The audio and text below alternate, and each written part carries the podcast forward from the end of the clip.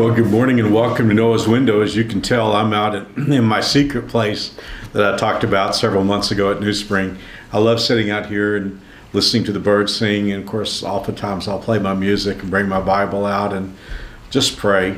But Mary Alice talked to you about Psalm 62, and we were reading that psalm in our personal devotion uh, time early in the morning, and it just really spoke to both of us. And so I want to just piggyback on something that Mary Alice talked about yesterday.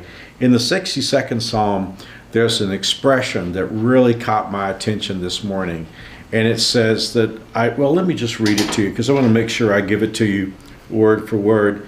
In, this, in the eighth verse, it says, Pour out your heart to him, for God is our refuge.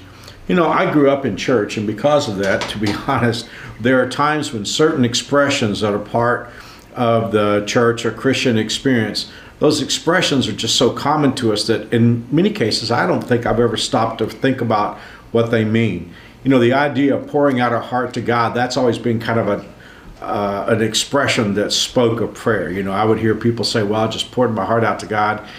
Honestly, I don't think I'd really thought about it a lot until Mary Alice and I were reading this chapter, and I thought about it because of something that was well going on in my day. Uh, I've just heard from so many people who are suffering, not just here at New Spring, uh, but around the country, pastor friends of mine. And, and so I've been praying a lot for so many who are going through difficult times, and just plus their deep concerns that I have. And I, I began the day thinking about, wow, I've got so much to do, and yet these concerns, these burdens are just overwhelming me. And when Mary Alice read the psalm, I thought about what that language actually means pouring out your heart to God.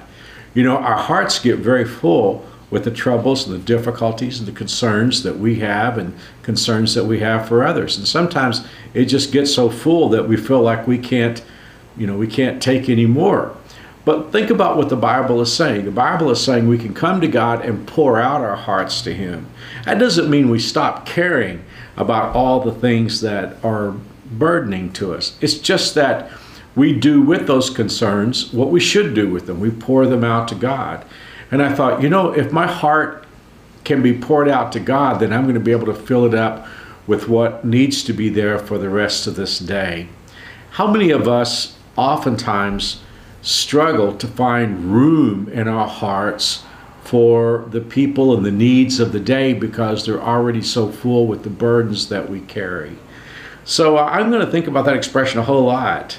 Uh, that we can pour out our hearts to God, that, that though they may be filled up with pain and trouble and difficulty and concerns and prayer requests and prayer needs, we're doing the right thing with those concerns and needs when we pour out our hearts to God and then we can we can live the rest of the day. One more time, it doesn't mean that we don't care about those things. I mean, we still do, but they still are going to be concerns that we think about from time to time. But isn't it great to be able to pour out our hearts to God?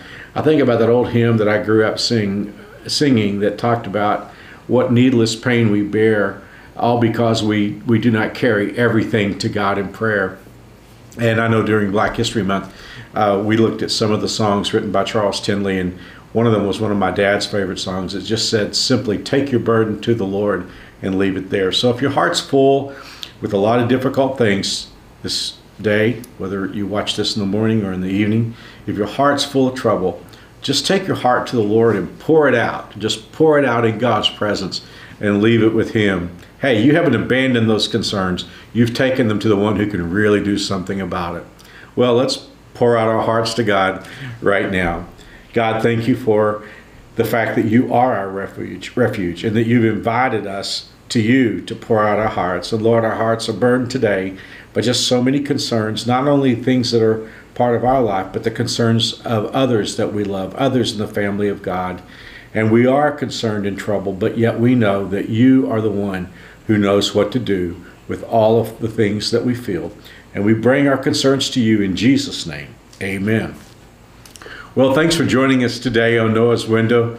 And one more time, isn't it great to be able to pour out our hearts to God? We'll see you next time on Noah's Window.